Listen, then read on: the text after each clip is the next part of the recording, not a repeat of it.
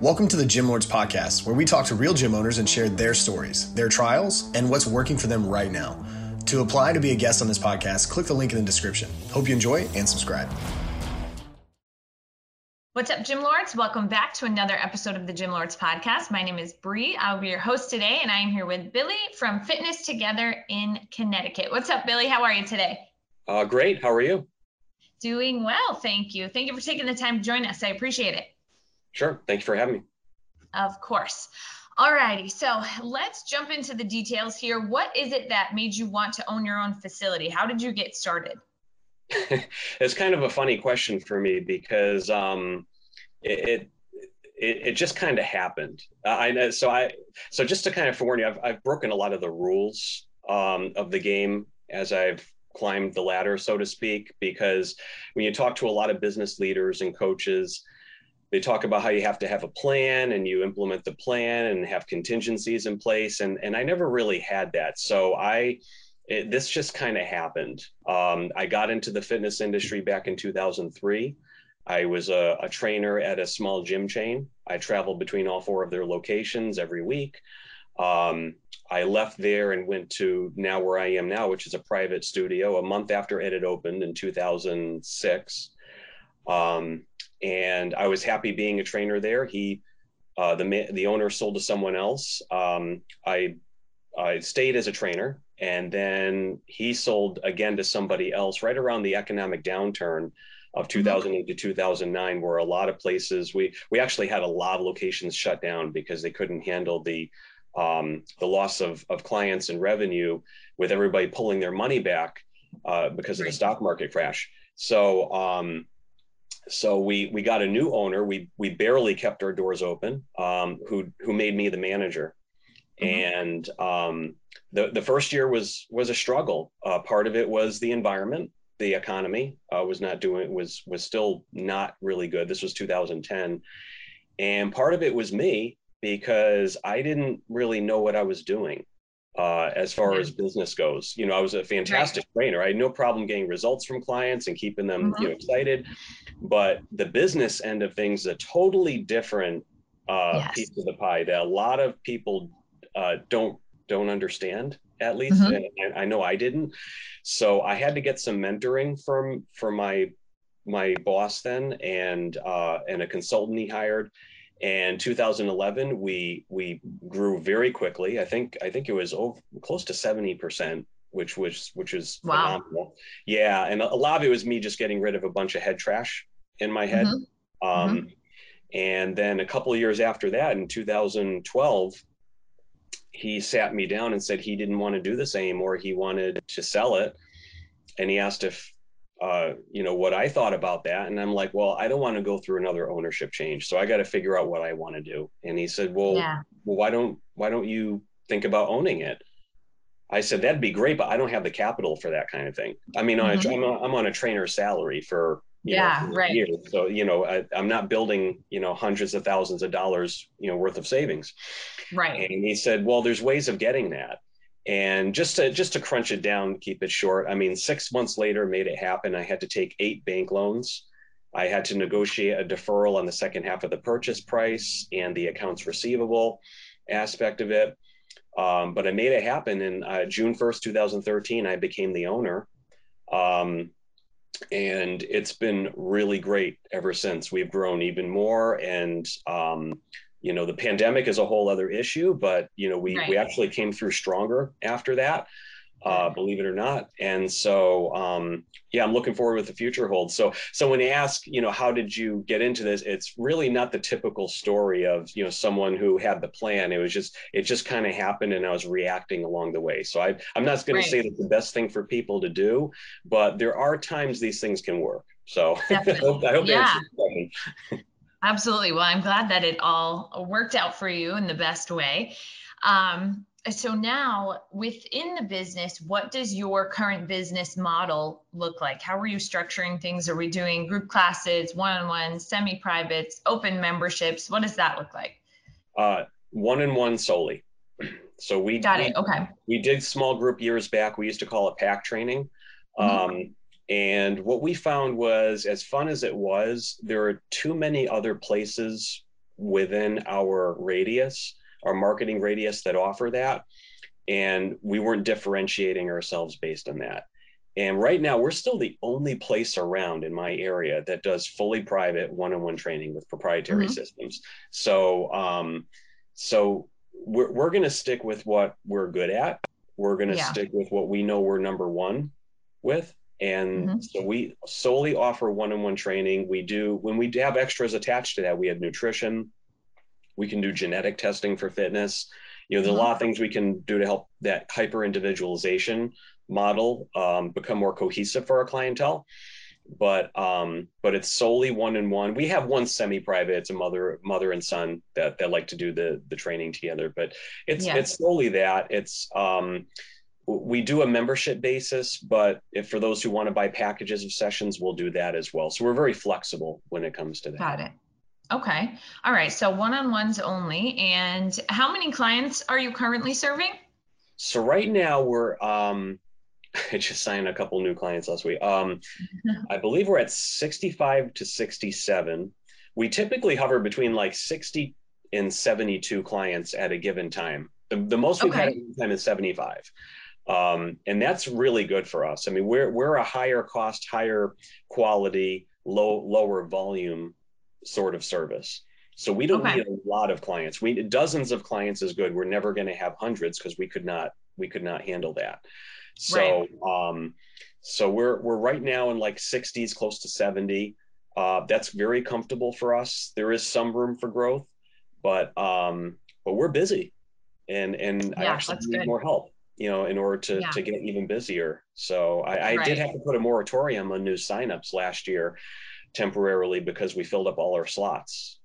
Wow. So um, you know, so this is a model I think that um, is very appealing in certain demographic groups.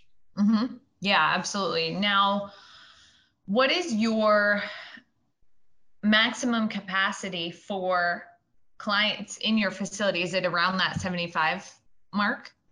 No, it's probably closer to 90. Um, okay. It's yeah, it's probably closer to that. I mean, we're a three-room studio, which means we have three private training rooms. That's just the client and the trainer in the room, so we can train up to three people at once and um, you know we're open early morning up till you know late evening um, mm-hmm.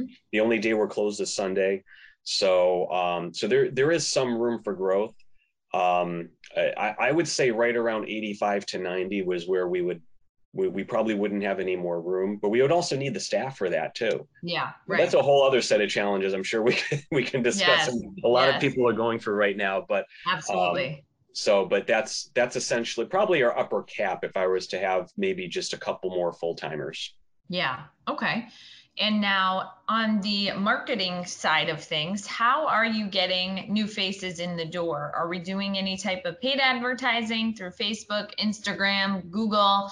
Uh, is it more organic? What does that look like for you?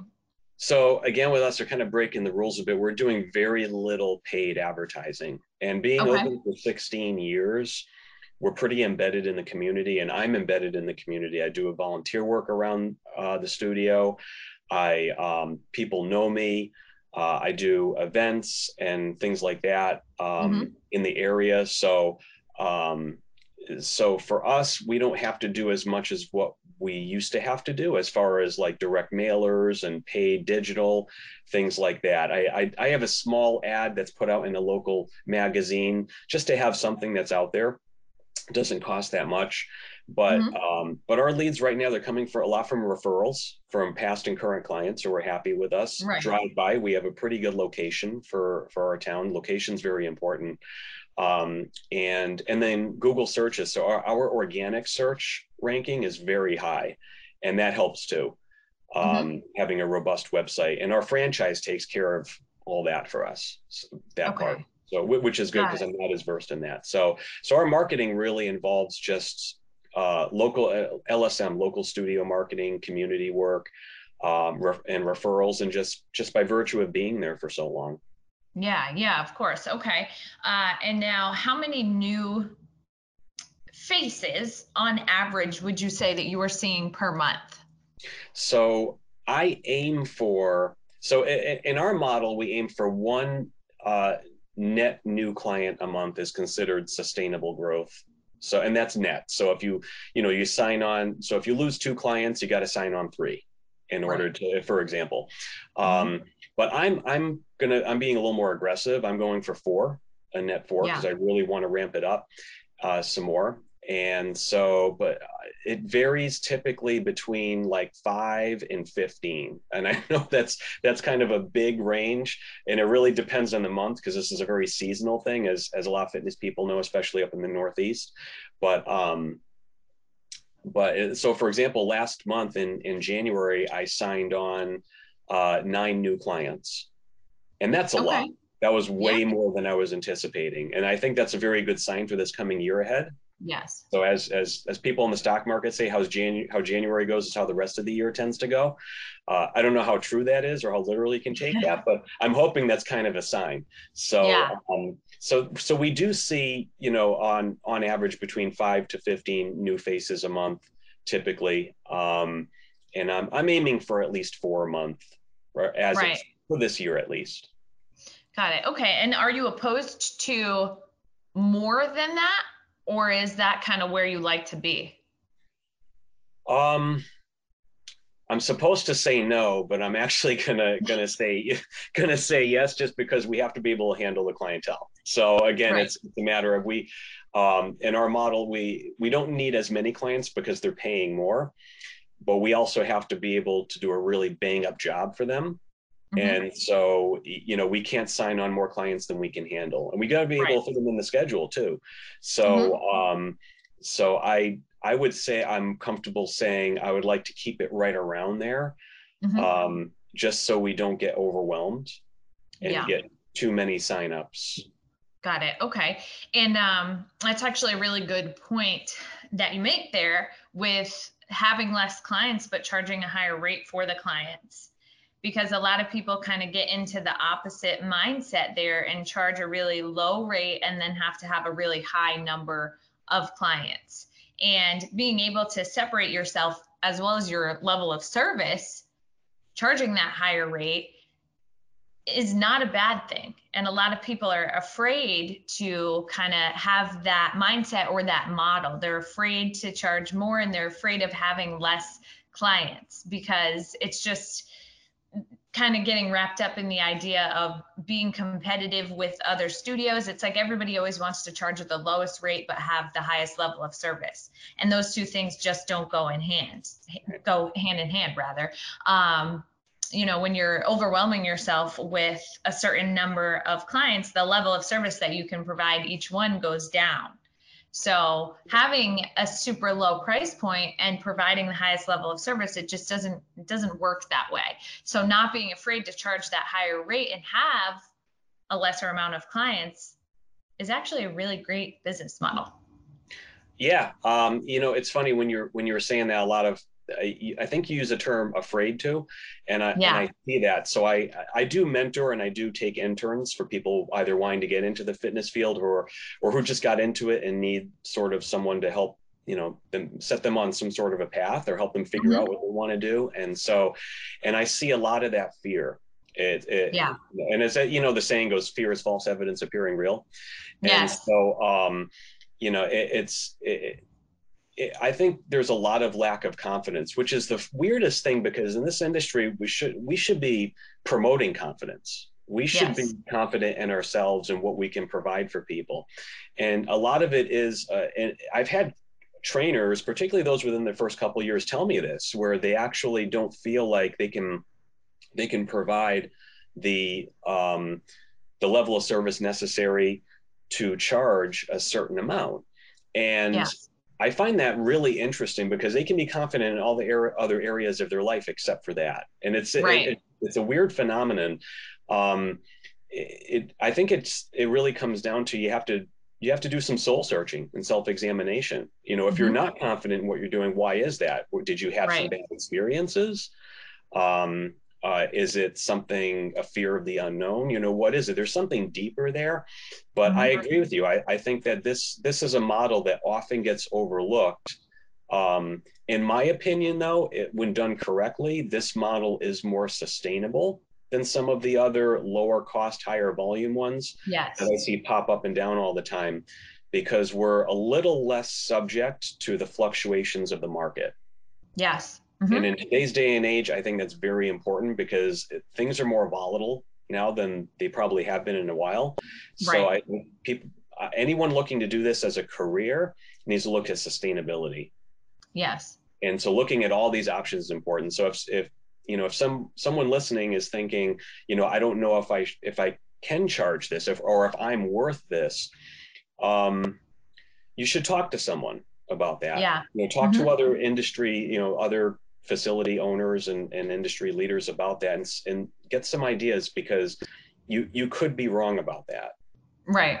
Yeah, I mean, it is hard to value yourself and your services. And one thing that I like to look at as well is, you know, sometimes it's hard for a personal trainer, or a gym owner to value the service that they're providing because you are not your customer. You know, you are not somebody who is looking for help with fitness. You are not somebody who doesn't know what they should be eating on a daily basis. So, the value, the perceived value to you is different than someone who has never worked out in their life, has no idea where to start, has no idea what they should be eating on a daily basis or how to fuel their body and they are 40 pounds overweight and have no idea how to approach getting healthier. You know you you are not that person. So it's almost like you just have to shift your perspective and put yourself in your prospective client's shoes and the perceived value changes. And isn't so, isn't that hard to do? That's it that's, is. that's really because you, you got to step outside your own head.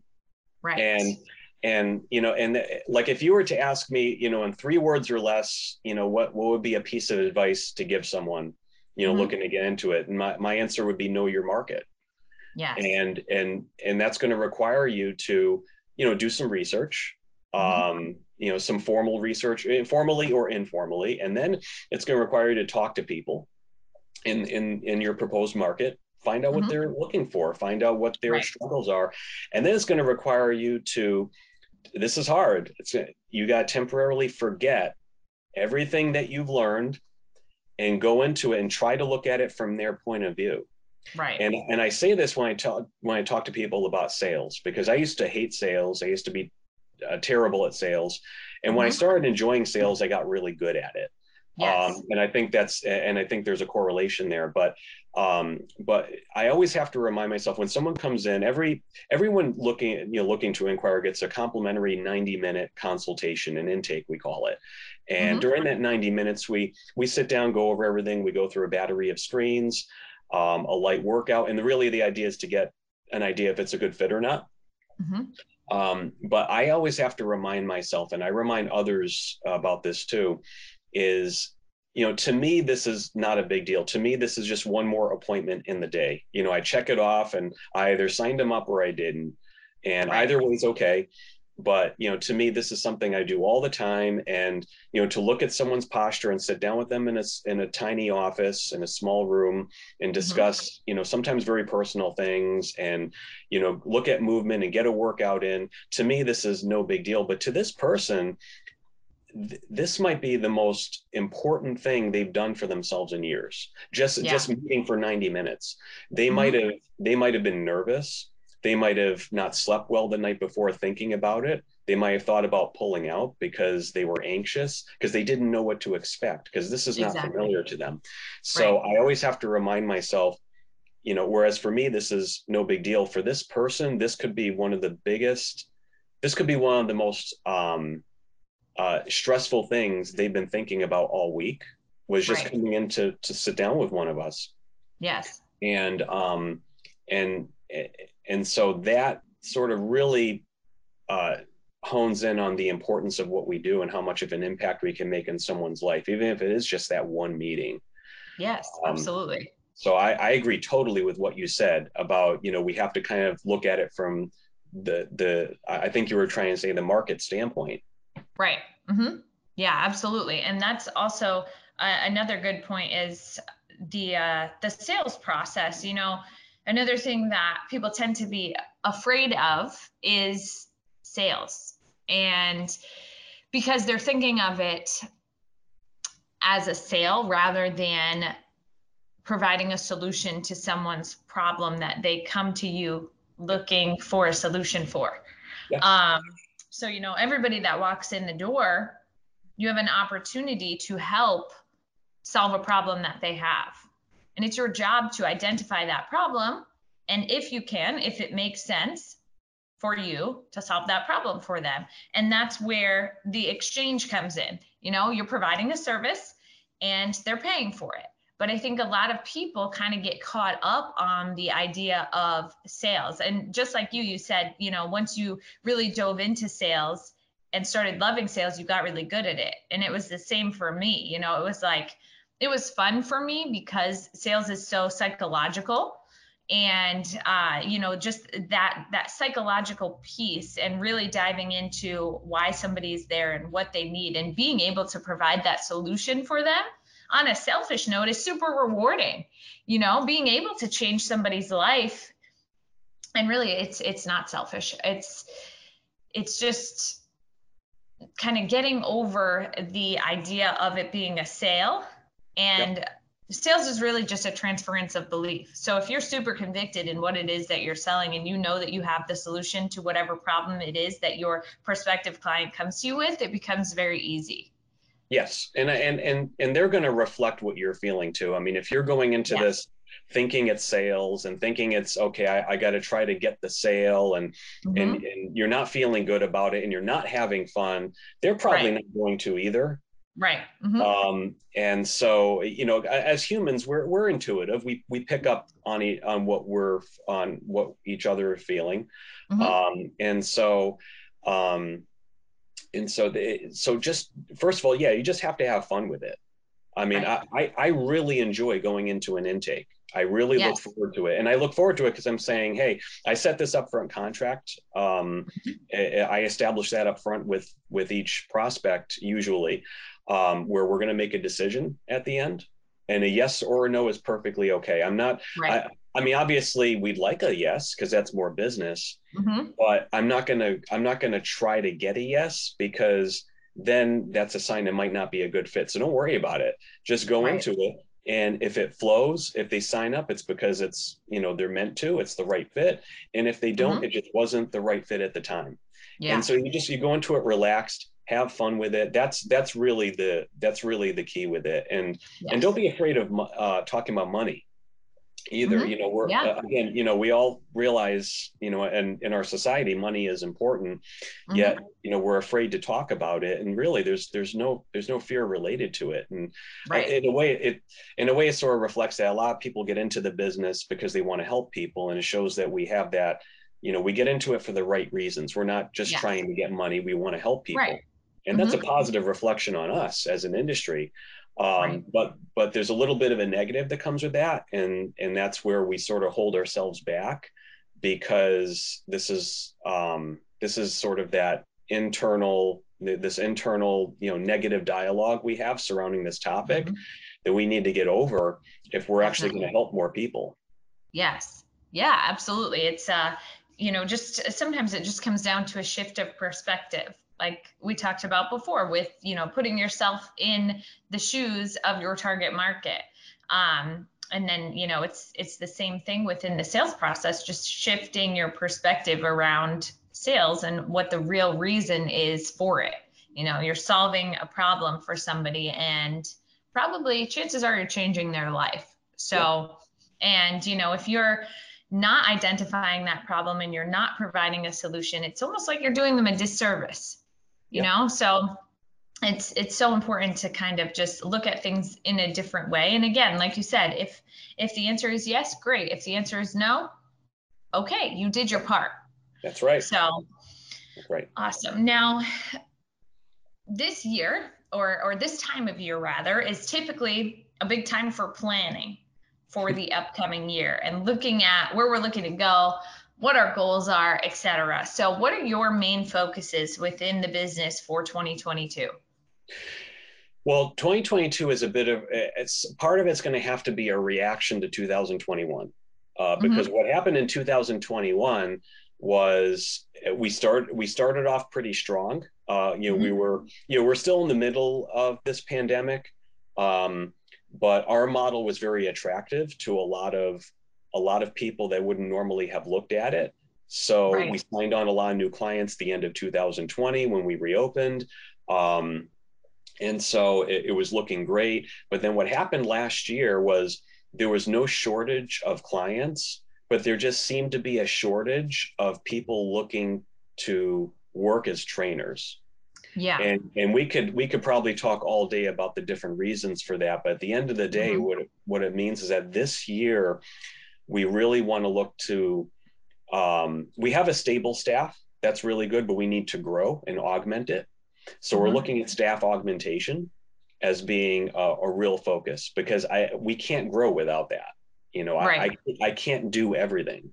Um, and yeah. so um, so our focus uh, this year is sort of reacting to last year and saying, okay, well, there's there's a large uh, there's a large demand for our service, but we also have to find where is there a demand for people looking to provide this service right. within the industry, and so that's that's really what what um, our primary goal is here. And my second goal, I think, is is to really solidify our in studio culture.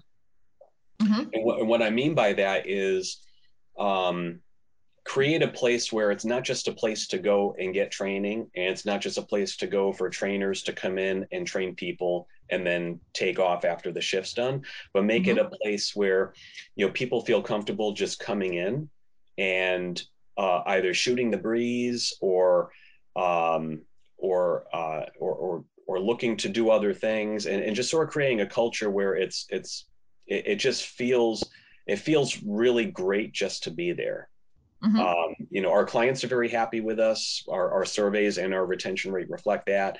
Our staff is happy there. Um, uh, but i think there's always room to sort of solidify that and make that more of a of an influence. So so the two things really right. would be you know uh, augment staff and um and and sort of enrich our our in studio culture.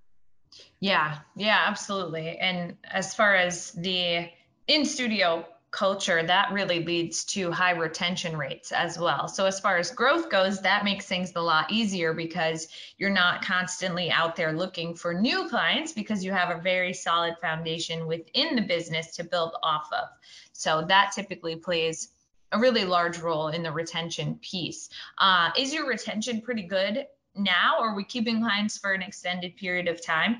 Yeah, I mean, our typical client stays with us, I would say, between uh, this is kind of a big range again, but 12 and 36 months, which for one on one training is pretty good. I mean, we have some yeah. people who've been with us for um, like 13 years.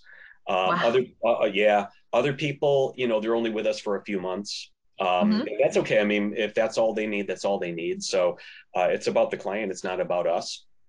So that's um, so it is a pretty big range, but we do tend to keep our clients um, for a reasonable amount of time. And and you know, right now for our industry standard is an eight percent attrition per month. Mm-hmm you know so if you're it used to be six but because of the way the the call the uh, the whole fitness culture has changed within the last decade having um you know we used to go with a six percent benchmark and but now we're realizing that may not be as realistic anymore because there's just more mm-hmm. options out there and people are mo- just moving around more. Right. So so now it's an 8% benchmark. Okay. Mm-hmm. and so you know we're we're typically hovering anywhere between between 4 and 9 okay. So we're mm-hmm. so we're we're pretty good with that. Now bear in mind too that's our our particular business. You know other business models may have different metrics Yes, yes, and absolutely. So you have, you have to look at what kind of business model you have, but you need a benchmark to measure yourself against rather yes. than just sort of casting everything out to the wind and saying, hey, it's all just whatever. you, have, yeah. I mean, you got to have some solid numbers behind you. so, right. Um, so that's that's what we're looking at as far as retention rate goes is uh, you know i look at the attrition rate and just subtract that from the from the total right got it okay and now what do you think really plays into that retention rate because you know those are those are some pretty good rates. You know a lot of people are higher than that as far as attrition goes and a lot of people really aren't keeping clients for even 12 months and 36 months is is great and 13 years obviously is even better. Um, so what do you think the main pieces of that retention piece are? What contributes to that most well at the end of the day people vote with their feet so mm-hmm. they're they're gonna they're gonna come back if they feel there's value and value value is not just not just cost or price you know right. value is value is more of an emotional feeling and so yeah. they have they have to feel like they're getting something from you mm-hmm. and they're only going to feel like they're getting something from you almost all the time when they actually are getting something from you so you have to yes. provide for them you know that uh, uh, with us a lot a large part of it is accountability i would say 8 mm-hmm. out of 10 people who contact me looking for information mention accountability as a reason yes. why they're seeking out a trainer Mm-hmm. And so you have to have that accountability. You know, you make an appointment. If they don't show up, you don't just mark it off as a no show and then, you know, go do some cleaning and leave. We're going to call them and find out mm-hmm. where they are. Show some concern. Are you okay? Did we just get the time wrong? Like what's what's going on here? Um, you know, if they haven't scheduled more appointments, reach out to them. Find out, you know, um, you know, when you can get them in or put them in somewhere, let them know and have them respond if it does or does not work. Right. Um, you know, if for people with weight goals, which I mean, at least with us, you know, most people coming to us are looking for weight loss as at least a partial goal. Um, mm-hmm. You know, caring enough to do possibly a weekly weigh-in, depending on the person. Sit down mm-hmm. with the food journal. Uh, right. Ask them about their nutrition, and and don't just ask. And this is a real pet peeve of mine with trainers. Don't ask about the food journal when you're in the workout session you know because yes. that's just distracting and it, it, never works. You know actually sit down because sit down conversations are always more serious. So right. you know take the, take the time with them. Take the 10 or 15 extra minutes just to sit down with them and find out where they are and stuff and set up a plan. Um, you know people really i i have found most clients really like the idea of a structure and a plan. Show them what their next year is looking at. Don't don't tell them mm-hmm. about a six week transformation. I think a lot of people are over that at this point. Show them what a year is going to look like. Over the course of a year this is what your plan is. This is what we're going to do every six weeks. This mm-hmm. is what we're going to do every four weeks. This is what we're going to do each workout. You know break it down into um, into little phases and set little goals and show them what that looks like so that they know that this is a long-term commitment this is not something you just jump in and out of because that right. just really doesn't work so again right. it's, it's also caring enough during the sales process to give them uh, to show them show them what they need um, while taking it into account you know what what they're capable of doing based on their life their lifestyle Right. Yeah. I mean, most people are missing the accountability piece. Above anything else, that is what they need somebody waiting for them uh, to show up for their workout, somebody reaching out if they don't show up, somebody yeah. there keeping them on track with their meal plan. So that's a really large piece of that. So, you know, I always ask about that piece. Are there any other services that you're providing? Are we doing nutrition? Are we providing accountability? Those are pieces that a lot of times people are really missing. You know, people don't necessarily mind the workout piece once they're there. It's just getting them there. You know, it's that's the that's the main thing, keeping them motivated to actually show up. So having somebody that is there waiting for them, keeping them on track, checking in with them weekly. That's a huge thing. And that's really where the results come into play. And once somebody starts getting results, you know, chances are they're going to stick with you for an extended period of time. So, kind of making sure that you're covering those bases, especially initially, obviously continuing along with them as well. But, you know, getting somebody to actually get results is huge as far as retention goes. So, yeah.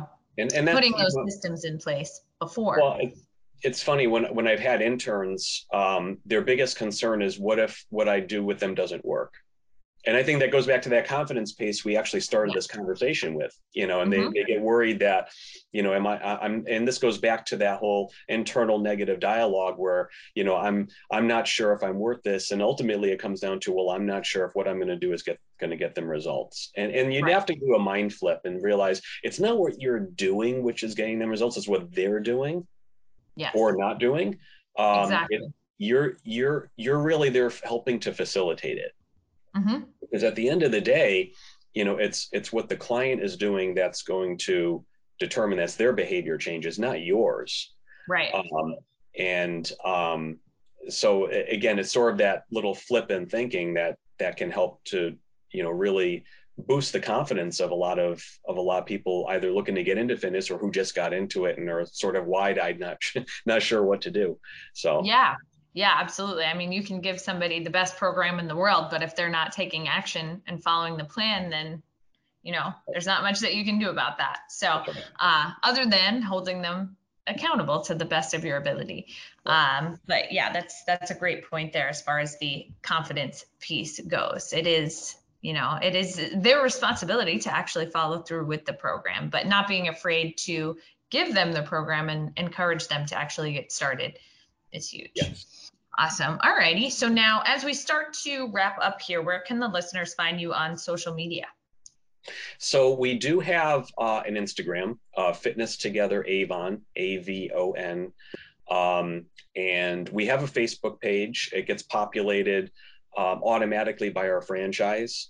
I don't do a lot of interaction on on that right now. Um, but our website is fitnesstogether.com slash avon a-v-o-n and you also they can look up fitnesstogether.com we, we're we're nationwide. There's 123 i think last count of uh, studios around the country and awesome. so, you know, if you can find one that's near you, if you want to actually, you know, come in and, and sit down with an owner. And I mean, I, I have to, I'm not just saying this because I'm, I'm a part of it. I, having been a part of it for so long, I mean, we've got a great cadre of owners and everybody's mm-hmm. very generous with their time and really wants to help. So I'm sure anyone would be happy to talk to you, but you can also reach out to me directly, fitnesstogether.com slash Avon. Um, and uh, contact me through the studio. Um, and I, I, it's funny going back to marketing. I, I actually stopped a lot of the social media. We actually started doing better when we got off of a lot, a lot of that stuff. Again, I'm breaking That's the rules. Uh, yeah, I'm getting breaking the rules here, but um, yeah. I, I, think I'm just again. You have to you have to respond to you have to respond to your community and the market and see what yeah. you know see what what to do next. Right. Yeah, absolutely. All right. Awesome. So, Billy from Fitness Together in Avon, Connecticut, thank you so much for taking the time to join us today. It's been great having you on the show. Yeah, this was fun. Thank you. Absolutely. And to all the listeners out there, make sure that you subscribe so that you will be updated on future episodes of the show. In the meantime, keep killing it out there. We will catch you on the flip side. Gym Lords out. Thank you for listening to this interview, but don't go anywhere. We still have two more incredible interviews coming right up inside this episode. But if you're a gym owner that's looking to get more clients, keep them longer, and make more money, head to the link in the description of this podcast and schedule a free Leave Your Credit Card at Home consultation with one of our business consultants. You see, here at Gym Launch, we've helped over 4,000 gym owners across the world increase their sales, take home more money, and build the business of their dreams. And it simply starts with a phone call. Click on the link in the description of this podcast to schedule your call today. Now, let's head into the next interview. Welcome to the Gym Lords podcast. We talk to gym owners who are in the trenches, doing work, changing lives in their areas. I'm your host, Dominic. Today I'm here with my guest, owner of Burn Fitness in Rockaway Beach, New York, Shawn Cerrone. How are you doing today? I'm doing amazing. Awesome. Me too. Pumped to have you on. I appreciate you being on with us. We're going to rock and roll here. My pleasure to be here. Awesome, man. Jump right into it. Tell us what Burn Fitness is all about. Also, Burn, it's my own twist on a gym. So I've been in the health industry 15 years, uh, almost 20, and this is what I love. This is what I live and breathe. So it was my uh, my duty in life to deliver this to my community, my hometown community. So Burn is a gym. It's a health club, full operational health club, multi-dimensional that caters to every every type of demographic you can think of group fitness classes, one on one training, personal training, um, open gym. You can CrossFit, you can strength and conditioning, you can power lift, you can bodybuild, you can be a runner, you can do whatever you want in, in our facilities. And it's, um, I like to think of it as home. The, uh, the goal of creating this gym for the community was to create a home atmosphere. So as, as a younger adult growing up, all I wanted to do was use the gym. I had to beg my mother to use it in that process, um, I was made to feel very uncomfortable in the gyms 20 years ago. And it was a major battle for me. And for somebody I could see that's not that strong, if they can't if they don't feel comfortable, they're not going to stay. So an, an important part as a business owner, if you want to retain your customers, where customer retention is priority number one, you're going to have to make them feel comfortable. You're also going to have to make them feel like they're at home because if they feel like they're at home, they'll always come back home. Sometimes people drift away from home and they move away when they uh, leave college, but they always come back home. So even if you lose members for a few months, they will always know where home is. And that community aspect of it, where everybody feels like they're at home with their friends, makes it even better. But it also makes them get the results. And the key of owning a gym, the key of anybody starting a business is to provide a service for those around you. So this service is to make them healthier. So sometimes you have to trick somebody into the own good. And this whole gym was a way of tricking them into their own good, bringing them health, making them feel comfortable, not making a threat to the comfort for the entire community.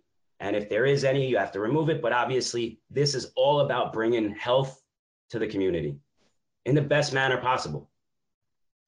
And obviously, if you can provide all different types of services within your business, then you have a better chance at success in the future and you have a better chance at protecting the gym for your community and protecting the business for your own financial gain as well.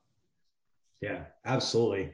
Man, I, as I said it off the air and and I, I I'm going to say it one more time just hearing you and the passion that you have for the impact that you're making on the community it, it leaves no doubt as to um, you know you're in the right place at the right time as far as doing what you're doing. And um, it's cool that you're getting to do it you know in your hometown uh, where you're from. And i'd like to jump in a little bit to that about your backstory because you're from from the rockaway beach area.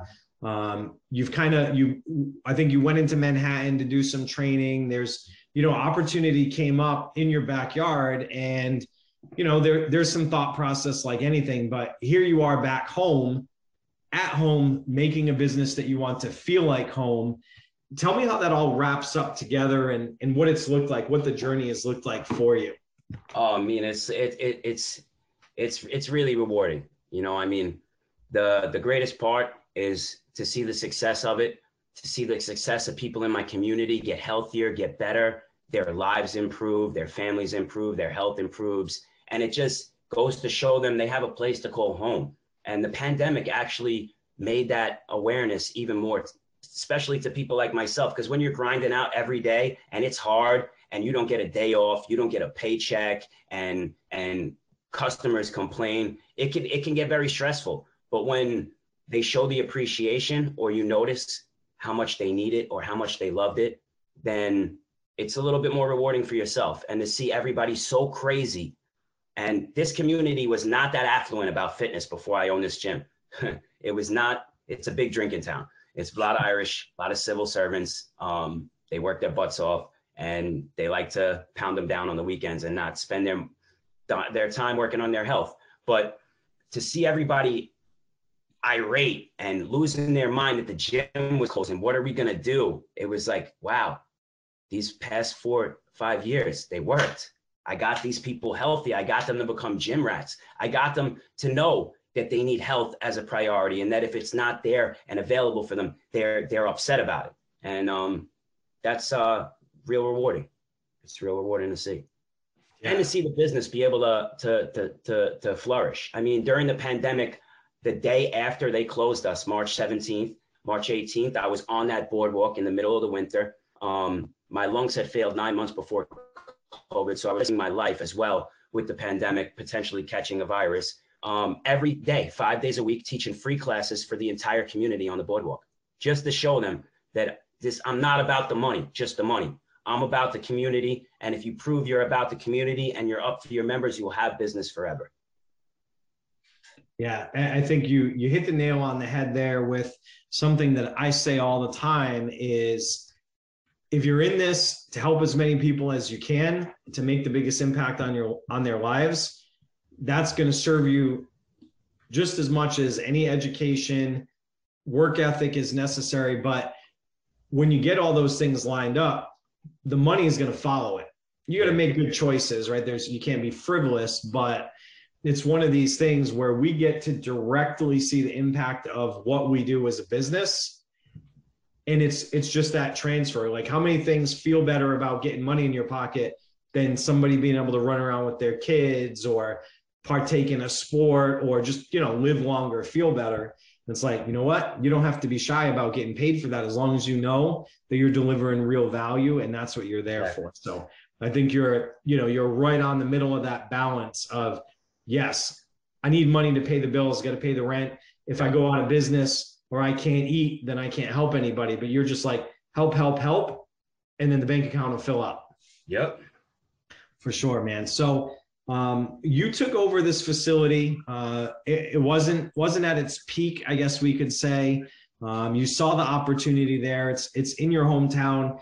Um, I'm sure there's a multitude of things that that were involved in it, but since you've been at the helm, what things have you have you done that have made the biggest impact that you've put your stamp on it? Whether it's operational changes staff physical you know layout of the building what things have you done that you feel like it made the biggest improvement and brought it brought it to be this place that that you love and you're proud of um, and want to keep putting all of yourself into?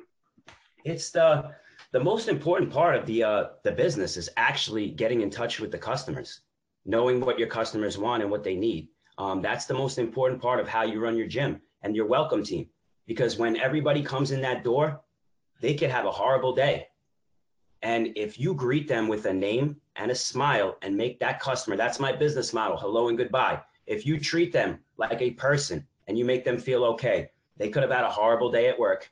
They come in, hey Jim, how you doing? With a smile. Now, their horrible day, they might temporarily forget about it. Now they go get a good workout. From their good workout transcends a feeling of, of satisfaction. Now they go home to their wife and kids and they forgot about their bad day. But if nobody acknowledged them, they might have got a shitty workout, brought their work life home, and it made for a horrible home. So it makes for a better community. And when you can make the customers happy, you have you're increasing your marketing because they're talking about your place, but you're increasing the likeliness of them coming back. So actually making sure your staff greets everyone, making sure your staff is on point is one of the most important aspects of running the gym because when you're not there, they have to be operating like you operate. And that's the most important part of running a good health club, at least. And um, that provides customer satisfaction because if you're there to listen to the customers, if you have a manager that's there to listen to the customers and they get what they want. Yeah, there are going to be some unrealistic demands, but you go over majority rules. So if you follow those and you stay on top of your business, you can. And then obviously adding other sources of revenue are very important as well. So during times like the pandemic, if you have multiple profit centers within your gym, you can, if you have a decrease in revenue in one area, you can make up for it in another. And the customers that support, if they want to see you still stay there, they will support those other revenue profit centers if they have the money to help you stay in business because they want you to be there because they love you. They don't want home to go away. And um and then obviously keeping up with the times, making sure you offer the right classes for what's going around. If the person down the street is offering the most highest new trending class and you don't offer something similar and most people want that class, then you're shit out of luck. So you have to stay in touch with uh, what's going on in the current times. Yeah, something that you've you've mentioned a couple of times, and I think you've given us a little bit of an idea of it, but I've never heard anybody describe the concept of a welcome team, right? And I don't know if this is your original idea, if this is something else that you've put a spin on it, but can you can you give us a little bit more of an idea of where that concept came from and and what exactly it involves for you? So the concept is basically when you are familiar with people, if you know somebody's name, you look them in the eye, they know you, and they wouldn't expect you to know their name. They feel a little personal. They feel like you know them. They don't want to necessarily screw you. They get a relationship with you. So they'll treat other people in the facility better. It transcends to such a big triple down effect. Everything operates a lot more efficiently. And Marketing. You can't afford marketing when you first open a gym. How are you going to be afford that if you just put all this money up? Now, you're going to eventually have to pay some money for marketing. But in the meantime, if you can't afford it, you can prevent yourself from failing in the early days in by treating the customers right. If you treat them right, they'll talk about it. When people are happy, they talk. And when people are happy, they get good results in the gym. And when they look good, people talk. So it's all those aspects as a good trainer. It made me a good, with good experience, it made me a good health club operator because you were able to understand why people are there and how to treat them when they're there. And um, that's the first thing they see when they come in the door. Nobody's going to want to come back in any business if they're being treated at the desk. If you go buy food and the people buying you're buying your food from are disrespectful to you, chances are you might not go back to that place. And um, this is the same for a gym, and you want their monthly recurring business. So it's um, it's not a, it's not like um, it's food where people need it every day to survive. Even though they should exercise every day to survive, people won't see that need, and they're not just to go if you disrespect them. Them. You have to be on point with your business. You have to be better than anybody. That way, they'll always stay. Yeah, I, I love that. You know, the last all of it, but something that you said that gets lost a lot is you said, you know, you want you want people to keep coming back, keep getting results. That results in monthly recurring revenue. And you really have it, you know, something we talk about a lot is is people can be sold or unsold every day that they come to your facility. Yeah. And it may not happen all at once. They may have one little thing that they don't like Monday, then Tuesday, then Wednesday, then they're paying more attention. And then three weeks later, they're like, I don't really like this place anymore. And it works the, the same way. There are places that we all go to that we know and love. And there's there's that, you know, we always uh, I think as consumers, maybe as business owners, a little more tied in, but I don't know what it is, but I just like this place. And that's that that addition of oh, somebody knows my name, bathrooms clean, light bulbs are never out, uh, you know, whatever those other things are and they those two sides are always fighting against each other. Yeah. And if you're not aware of it that's when people don't stop coming because they all of a sudden decided they made the wrong choice of the gym after they've been there for three months or six or a year. It's these little it's like death by a thousand cuts right? Every every touch every interaction. You're never going to get them 100% right but if you're aware to make as many of them as you can go well those are the people that are with you you know, three, four, five, ten years, however long it is. So I love that you highlight that and know that it's it's not a day by day, it's not a week by week or month by month. It's it's interaction by interaction. Yeah.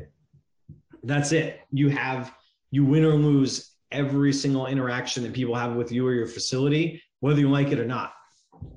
And the selfless hack, the selfless act of helping another can be the most selfish thing one can do but it's the most rewarding thing you can do. So by helping some others, you're helping yourself because you're going to feel good too. And if you explain that to your staff, that's part of the model. Then they'll understand that and they'll feel good too. So it's just um, being on top of those things are some of the most important parts of running the business is what I figured out because I've been in a situation where I couldn't be there and I was sick for a little while. And that me not being there was a major part of the business. And um, making sure that I had staff now that was able to replicate that was all I could deal with going forward if I was going to expand.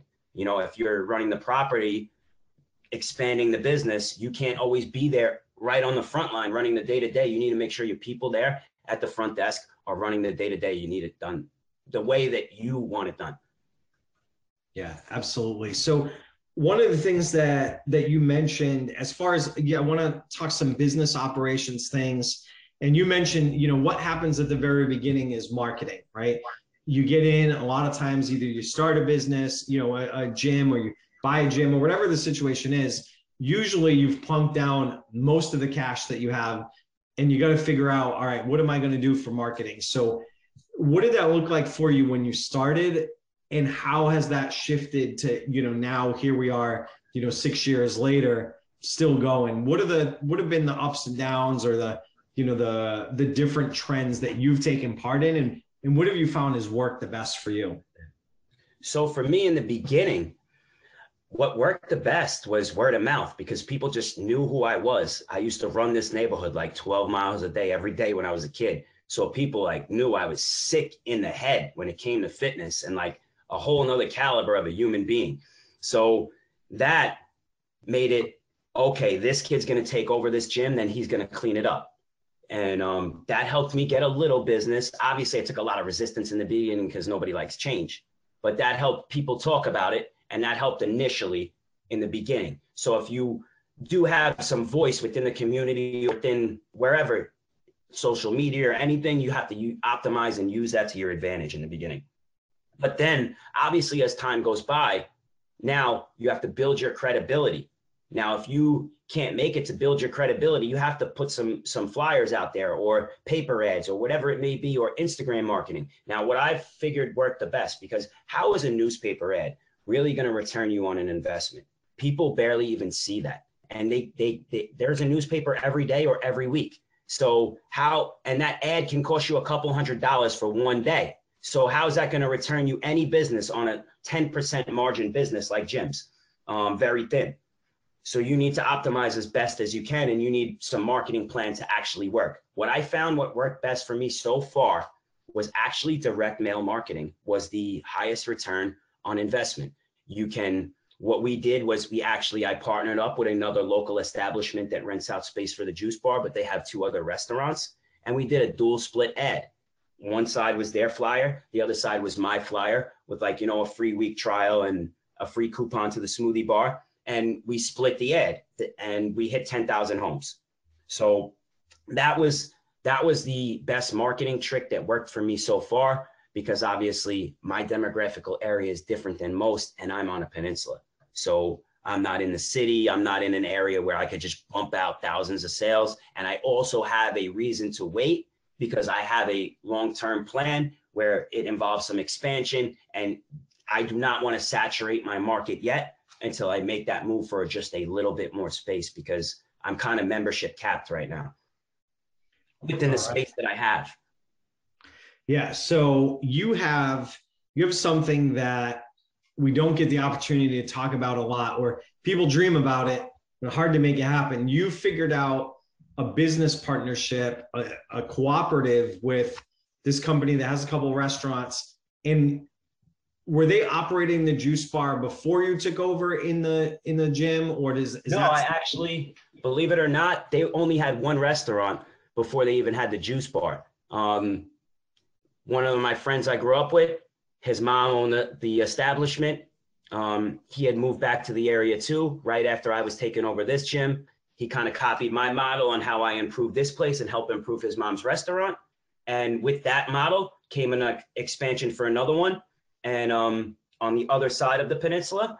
And now he has in my gym, he has a juice bar. We got him to open it. We did the model, and now he opened it in two other gyms. One of them was a little too slow, so they closed it down. But the other one's still very successful, and it's outside of the. It's in. It's in Brooklyn. It's in another borough.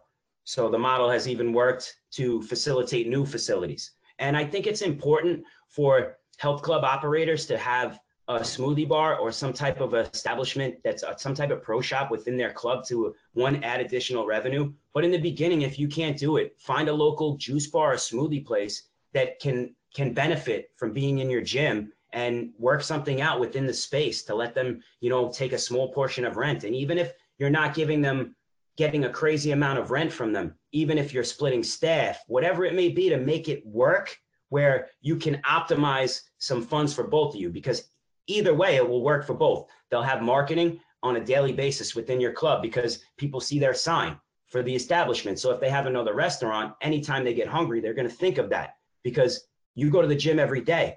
So it's instilled in your brain every day or at least every week you're seeing, oh, cuisine by Claudette, cuisine by Claudette, cuisine by Claudette. Then you think of where to go when you're hungry. So it, it benefits that other business in other ways. And if more people see businesses sticking together, then more people are willing to stick together. And that's uh, when you have a community aspect, you have look at CrossFit, for example. They did very well with the concept of it, meaning it brought people together so that they didn't ever want to leave each other. And um, that's important in this day and age because you don't have much camaraderie no more. You don't have people sticking together and organizing and and um, on a common bond, something like health. Yeah, the uh, the phrase that I always find myself using is adults don't make new friends usually. Mm-hmm. There's almost you have your your family, you have your friends that you've known probably for most of your life, maybe people you went to college with, and then coworkers. That's most people's circle forever. You know, once they hit, you know, 30, you know, 30 plus, somewhere around there, and you you almost entirely stop making new friends. Yeah. But there's something about a fitness community that supports it that now all of a sudden people are with like-minded individuals. They're people that they already see on a regular basis anyway. So it's like, hey, I got something in common. We can talk about this. We can we can hang out at the gym, right? Bro out or whatever you want to call it. There's a lot of opportunities in fitness that present new friendships and new community that people don't get from what I've seen in any other aspect of their life.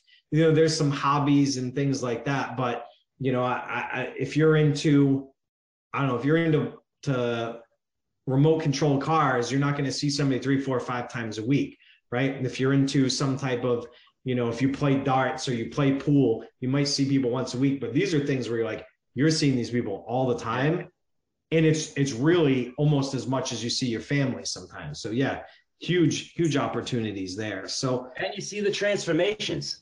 It's yeah. like it's inspiring. People motivate each other, they help each other out, and then it, it transcends into everything. You make your community better. And I think these are necessary for every community to have a nice big health club that can facilitate the community from somebody that that's from the community so the members can identify with each other. It's super important. Like if, if there's anybody out there that's thinking about opening a gym in their neighborhood and they're from that area and they really love it, get your ass moving. That's my that's my advice.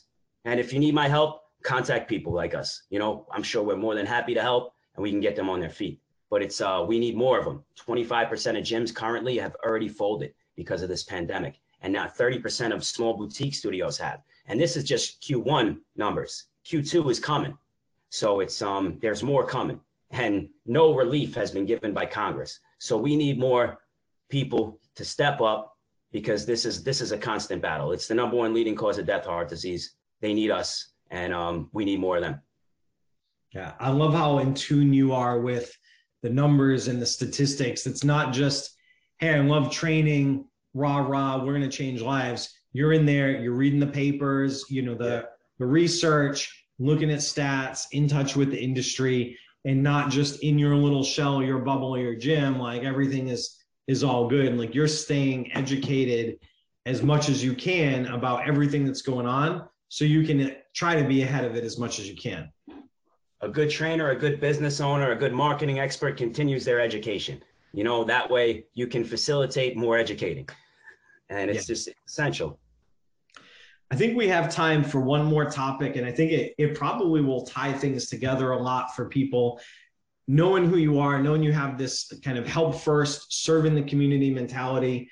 Um, what what do you use for a sales process or an intake process when people come into the gym? You know, somebody reaches out to you, hey man, you know, I I, I saw the flyer or somebody told me to come in. I'm trying to get back into shape. I, I don't really know what to do. What kind of process do you lead people through to to let them feel that that home atmosphere and and then you know how does it translate to them actually becoming a member? the handshake is like one of the most important things. Looking somebody in the eye, giving them a handshake, introducing yourself, giving them a tour, watching their body language to see how they feel, how they how they look, how they operate. And the key is to you got to make them feel at home. And then it's get them in the door right away. Don't let them come tomorrow. Come right away because those people are scared, most of them. And if if they got one chance to back out, so it's get them in. If you need to give them a free trial, you give them a free trial. You get their information, get them to sign a waiver, optimize it any which way you can so you can convert it into a lead. Most of the time, by the time they've got there, they're ready. I mean, some people aren't, but those people usually call. The people that are there in in there is introduce yourself, give them a tour, and get them signed up. You know, and it's realistically giving them a complimentary session with their membership and assuring that you will help them either with a program. If the customer knows what to do and how to do it, you set up the likeliness, the likelihood for success for them. And if you set up the likelihood for success for their fitness journey, you can keep them forever because they'll become a gym rat. But the, the hardest part is getting them to understand how to formulate a plan that might be best for them to get them results because people have no idea what they're doing. Even though they might think they do, they literally, everyone needs a trainer. Even trainers need trainers, to be honest. But everyone needs a trainer or a coach. So a, a model that helps with the sales pitch and, and actually helps the, the person that wants to become a member understand how to properly use the gym. Now you'll have plenty of people that are just like, nah, I, I'm, I'm here for a gym that, but you don't even have to sell them. That's not even really considered a sale. You're just taking their money. But the actual person that you have to sell, you have to make sure you either set them up with a, a, a, a successful plan or give them a train, train free training session. So it's it's one of the I noticed that will give you the likelihood of keeping that client more because after a while they won't get results if they don't know what they're doing and two three months they'll lose interest and just lose focus and be gone sometimes a week right after that initial onset soreness they can't take it no more yeah yeah for retention's sure everything if you can retain your members you can retain your business Absolutely. I agree 100%. And I love that you approach it that way. And, and even, you know, I wasn't sure what curveball you're going to throw at me, but you just, you know, bang, you're like handshake, look someone in the eye, be there and recognize that if they walk their ass into your facility, yeah. they're ready to get helped. And it's your job to figure out how to help them get out of their own way, right? Because we all get in our own way with this stuff. How do I help them get out of their own way and just and just start, right? Let's get you started and then go from there. So the welcoming aspect is very helpful because when, like I said, when they feel at home, they feel a little bit more comfortable and then they do join. And then you just have to continue to make them feel comfortable. And that stems to the welcome team. People at that front, because that's what everybody sees coming in and out of the facility is that person working the front. And if you go to a gym and they're looking down and they're on their phone and somebody's checking in, you just failed. Mm-hmm. Any gym owner just failed because if that person that's working your your facility is not acknowledging that customer coming in, that customer doesn't mean anything to you but their dollar. Absolutely, sir. Hit the nail on the head there. Um, we are just about out of time. I think we probably could have crushed a, a couple hours. Could have gone. Uh, yeah. I know people don't like to talk about Joe Rogan right now, but you know we probably could have done a two, three hour Joe Rogan yeah style podcast for uh, talking about all this stuff. So we're going to have to get you back on. But for now, we are out of time. Uh, before I let you go, if people want to check you out, uh, what's the best way to find you? Online, social media? Where, where my, uh, my, my health club page is Burn Fitness RBNY. My uh, my trainer page is Burn underscore Fitness underscore NYC. Awesome, awesome. Um, I appreciate you being here so much. Thank you for being on with us, Shawn. It's been a pleasure having you. I appreciate you, Dom. If you're ever in the rock, come by. For sure. And to everyone out there listening, we appreciate you. We wouldn't be here without you guys. We hope you found value and inspiration in this episode. If you want to hear more, you know what it is. Hit the subscribe button. We'll notify you when the episodes drop. To everyone out there in Gym Lords Nation, keep working hard, keep changing lives, keep kicking ass. Gym Lords out. Thank you for listening to the podcast so far. Don't go anywhere. We still have another episode coming right up, right after this word from one of our sponsors. The Gym Lords podcast is sponsored by Prestige Labs. Prestige Labs is the first and only nutritional supplements company built by gym owners for gym owners. Prestige Labs solves the problem that all gyms have experienced the broken inventory model, low commissions, and even lower quality products. Prestige Labs provides 100% drop shipping, zero inventory, PhD formulated high quality supplements for you and your clients. The goal is simple cover 100% of your rent while never sacrificing your integrity. To learn more, or to become an affiliate of Prestige Labs for free, apply at affiliate.prestigelabs.com. That's affiliate.prestigelabs.com. Double your client results, double your income. You can head to affiliate.prestigelabs.com to become an affiliate for free. Now stick around for the rest of this episode. Use coupon code GYMLORDS on prestigelabs.com for 20% off all future supplement orders. What's going on, everyone? Welcome back to another episode of the Gym Lords podcast. I will be your host. My name is Joe Fitzgerald, and joining us on the show is Mr. Drew Massey of Game Time Sports and Training, coming to you out of the Tennessee area. Drew, what's going on, my man? How are you? I am doing well. So you, your listeners will have to uh, slow this one down a little bit. That southern accent tends to get a little thick when I'm on the. Uh, there we go. When I'm on a podcast, we'll muck it up a little bit. Right, now, Drew. Game time. This is one of my favorite names of a facility that I've ever interviewed. But give us an idea, kind of first and foremost, before we dive in and get too deep on tactics, strategies, business moves, and all of that. What is game time and, and what is this business about? So, Game Time is a uh, performance based fitness facility. And the reason that we call it a performance based fitness facility is that everyone that comes through our doors, whether or not they are an adult looking to get in better shape or an athlete looking to increase their performance in a particular sport, we are going to have certain things that we are going to train with them. So uh, we like to say, you know, everybody's an athlete. Your your game just looks a little bit different. So no matter what, you've got a game time. Whether you're a mom that's taking care of three or four different kids and, and going and doing and dropping off and picking up and having to do that kind of thing, or again, whether you're a soccer athlete that's looking to make it to the next level, you've got to perform. And so in that we want to train everybody to perform at their best. So that's why we call it a performance fitness facility. And we are going to run the gamut from youth athletes all the way up. We've got a member, we're celebrating a birthday party Friday, and he's 80, he'll be 80 years old.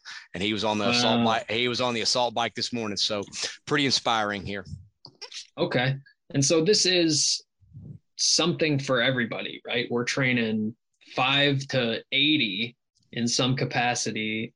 Tell us a bit about your journey and how you got involved. When did you become a part of this? So I got involved. I was actually working for uh, Dr. Elrod, who um, owns an elite sports medicine facility in Franklin, Tennessee, when I got the call that, that this place was going to open. And uh, a friend of mine who owned several other businesses that dealt with field maintenance, believe it or not, like baseball field maintenance, turf maintenance, things of that nature he said he had bought a warehouse and they had redesigned it to put a large uh, chunk of their turf in uh, in the facility. And he said that he had gotten a call from a, a, a, local soccer club that wanted to come in and do some speed work. And he didn't know of anybody except for me that that could come in and, and fit that role. So we started training a little soccer team on our field uh, on saturday mornings and that turned into uh, the coach actually really having a great experience and that turned into a couple of other things and and finally uh, the uh, the owner said, "Hey, do you do you think we can can build a full fledged full fledged training facility here?" And uh, I was like, "Yes, absolutely." So I uh, I left my job uh, with Empower Performance. They're still up and running in, in Franklin, and I left that job and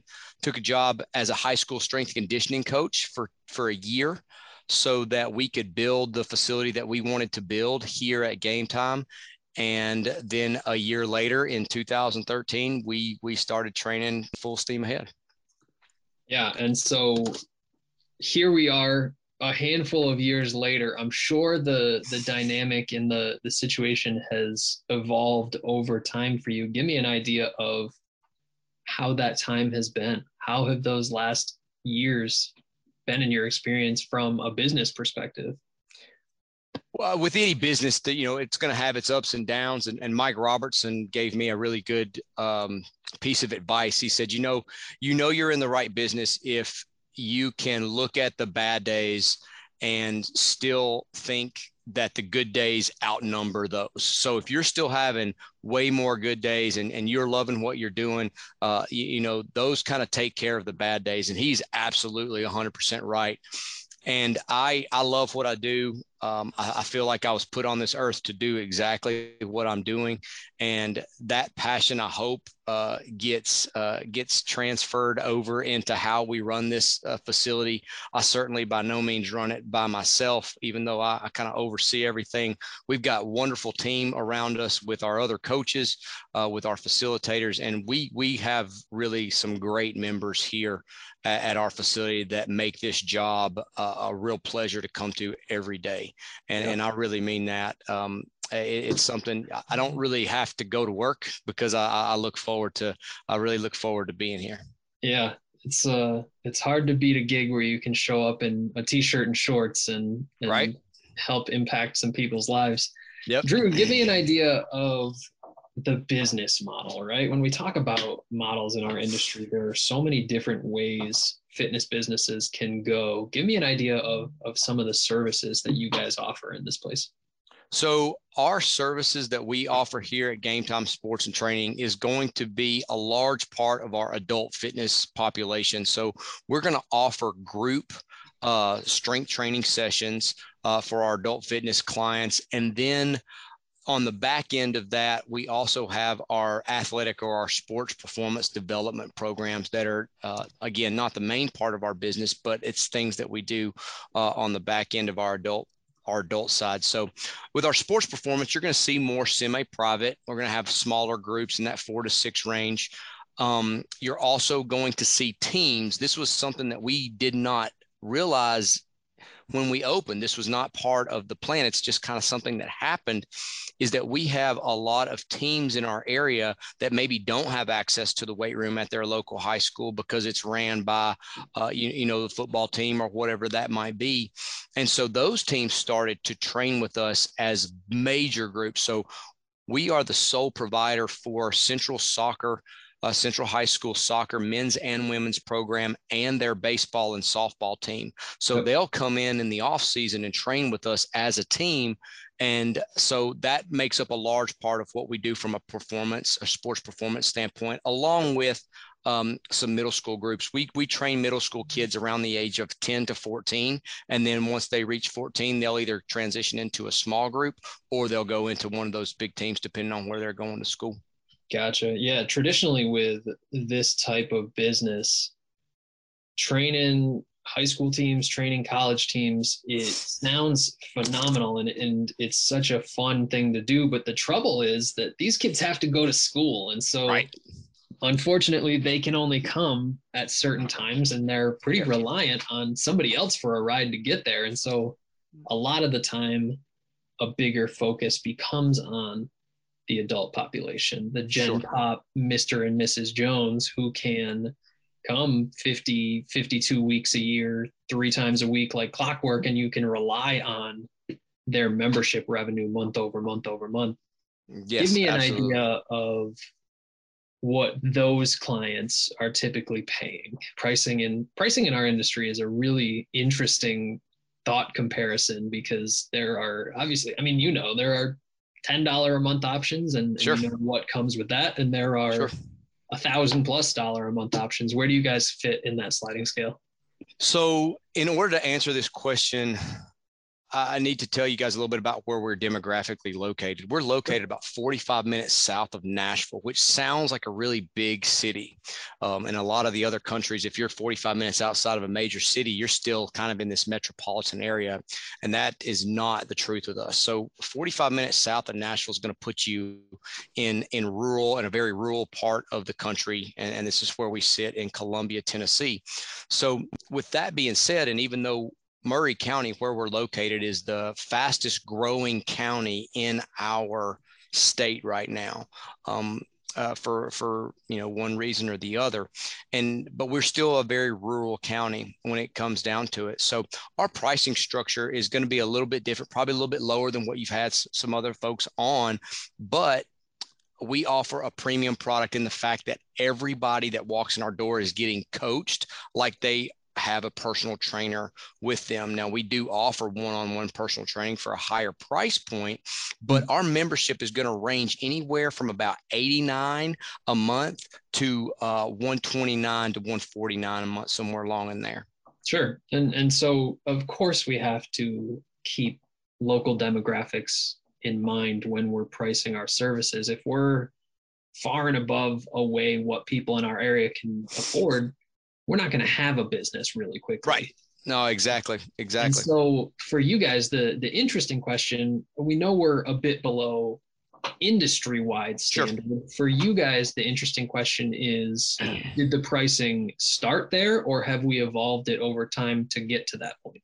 So we've evolved it over time to get to this point, and I, I think I would be doing the listeners a disservice if if I didn't say that even though our pricing is a little bit lower than what you probably look at from a training facility, uh, we're still in the upper tier of our demographic right. area. Yeah. Uh, so we're still uh, in that in that upper level. Um, so in our demographic, we're fairly expensive. Sure. Uh, and that's the way that our that our pricing structure uh, okay. it works. Sure. Within that model, Drew, how many people do you serve? How many how many people can you fit at one time and how many people do you think you could handle from a total membership standpoint? So that's a really good question. My mentor one of my mentors um, is is mike boyle strength and conditioning and i've always been in awe of how that facility runs. And if you've never been there, uh, you need to check it out. And thirty thousand square foot facility, unreal. But the thing about that, everybody thinks like, oh, big facility, like it's got to be. These folks, these guys, these coaches, and, and Mike himself, and this system that they've developed, they will put 400 people through that facility in two hours mm-hmm. just because it runs like clockwork. And so I always was very, not only is the training high quality, the logistics uh, is what I started to pay attention to kind of earlier in my career. Is like, okay, how does he do this? How does he run a group at five o'clock and then run another group at five fifteen and then run another group at five thirty, and get everybody in and get everybody a great experience and get everybody coached? Like, how does this operate? So I started to go up there. I started to go to everything that he put on at that facility just so that I yeah. could go and watch. I was like the bald guy in the corner, like just taking notes and watching stuff. And so that's the way that we operate our facility. We have classes that run uh, one session like um, this afternoon for instance or yesterday afternoon for instance we had a soccer group that would start at three o'clock. We had a softball group that started at 3.30 we had a middle school group that started at 4 we had another small group that started at 4.30 and then our adults started at 5.30 that evening. And tonight we'll run anywhere between 60 between 40 and 60 soccer players through our facility between the hours of five and eight o'clock tonight so yeah. what i really appreciated was this factory like way that you could get these oh, people oh, yeah. through here if you have your, your, logistics and your facility set up yeah right way. that staggering really really makes total capacity far greater than if yes. you guys ran a yep. three o'clock group front to back, a four o'clock group front to back. Yeah. It, it really stretches out what's possible. Yeah. Walk us through the marketing side of this. How are you attracting the type of client that you're looking for to these adult programs? So um, I would be uh, again doing a, a, disservice to the listeners if I didn't if I didn't mention another gentleman that's helped us a lot. Vince Gabriel is somebody that that I that I that I value as a friend, and and um, we we we chatted a lot um, early on, and he was actually a great mentor through coronavirus and and the shutdown and all of those kinds of things. Yep. And um, that is pretty much how we're going to market. So he he taught us a lot about marketing strategy and being in that rural facility, like uh, excuse me, rural demographic area. We rely a lot on word of mouth. Uh, we rely a ton on word of mouth. So we run a lot of promotional uh, deals where our members go out and get members.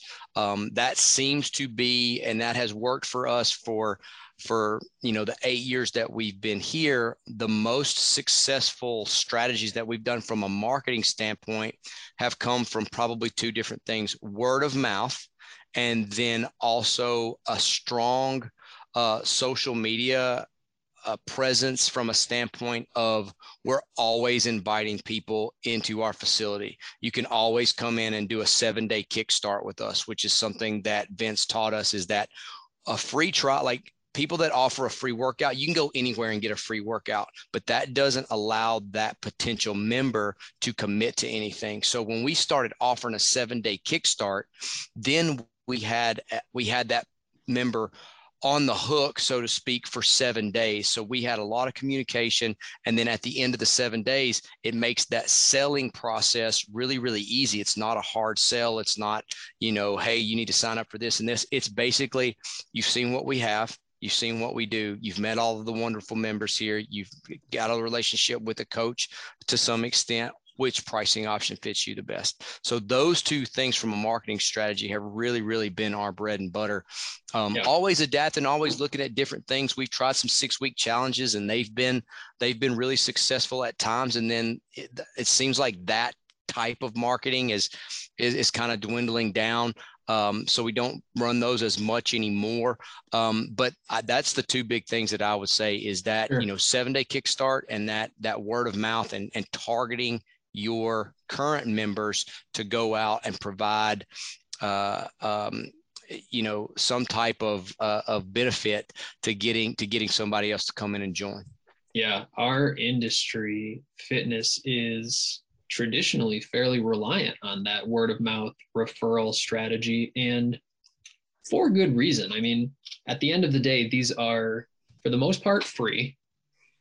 Mm-hmm. They know who you are, they like you, and they trust you. So the sales process should be fairly seamless, and we should be closing 90 plus percent of those types of leads. The the sort of con to that is just that we don't have a ton of control over it. You guys take it one step further and we run some referral type incentivizing sure which can push people in that direction but we still may hit dry spells if you will we may get 20 referrals one month we may get two the next month so i appreciate your sort of mentality around this is the meat and potatoes of, of what we do but we also supplement with these other things to make sure that we're bringing in new people right right regardless sure. of what month it is because i mean at the end of the day nobody has 100% retention we need right. as a business to be thinking about the New next people. month and the next month and the next you month have to. and so you guys you really have to do that evolving thing right yeah and that's one of the biggest things that we learned from vince is that um, is that you have to rely um, or have to find this balance between getting new people and making sure that you're still offering great value for your members that have been with you for a long time. Yep. Do you you mentioned that we use social media. Have you ventured into the paid side of social media or has this been on the organic side? This has been 100% organic from yeah. our standpoint. We have not done much. Uh, the about the only thing that we've paid for is uh, you could boost a post there every now and then. I know you can still do that, but we don't even do that anymore. Um, eh, you know, uh, there were some Facebook ads that we ran earlier uh, in, you know, a couple years ago. That seemed to be kind of the big thing. And we, we tried that a little bit. We tried ClickFunnels um, and some of those other strategies that are out there.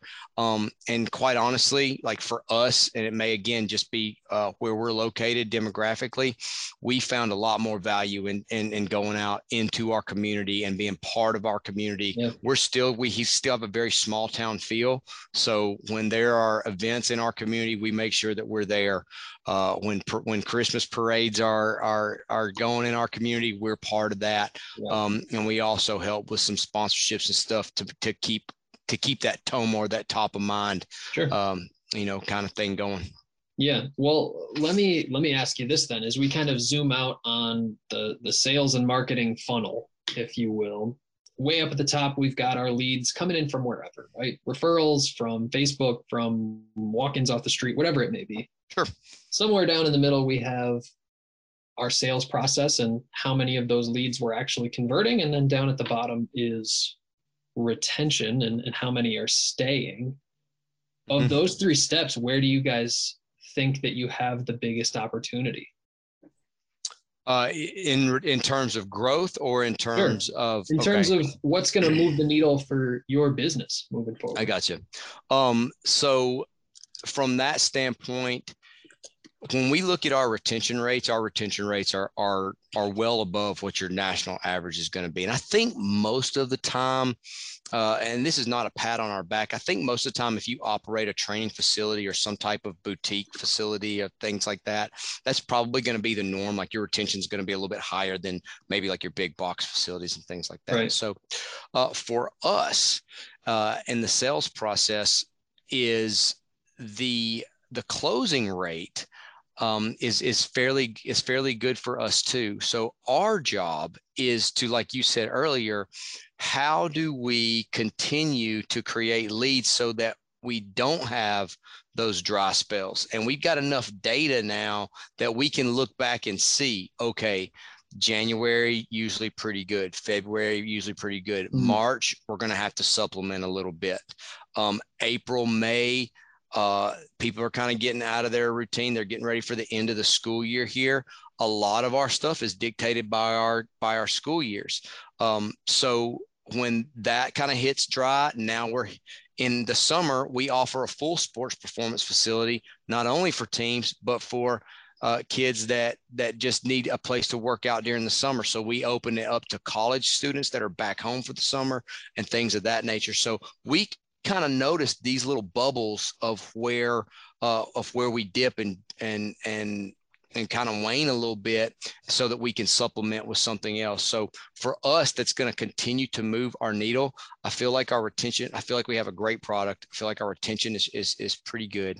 I feel yeah. like the fact that we, we, if people come and try us out, uh, just based on the fact that we have some awesome members, they generally are going to, are going to give us a try at least you know for that first three months or whatever that looks like. And so our job is to make sure that those leads don't dry up and that we're still constantly going off. And again Maury County being the the number one growing county in our area right now we've got to figure out ways to attract people that aren't from aren't from around here if you know right. what i mean. Yeah so that's, that's kind of that's what we're we're working on this year for sure. Yeah that's the that's the real kicker. And believe me there are a whole lot of gym owners that will eventually listen to this that resonate with that sort of thought. How do we get more leads in, but not necessarily just more leads, because there are any number of services that you could go to and get a thousand leads tomorrow, but the quality of those leads, yikes. Right.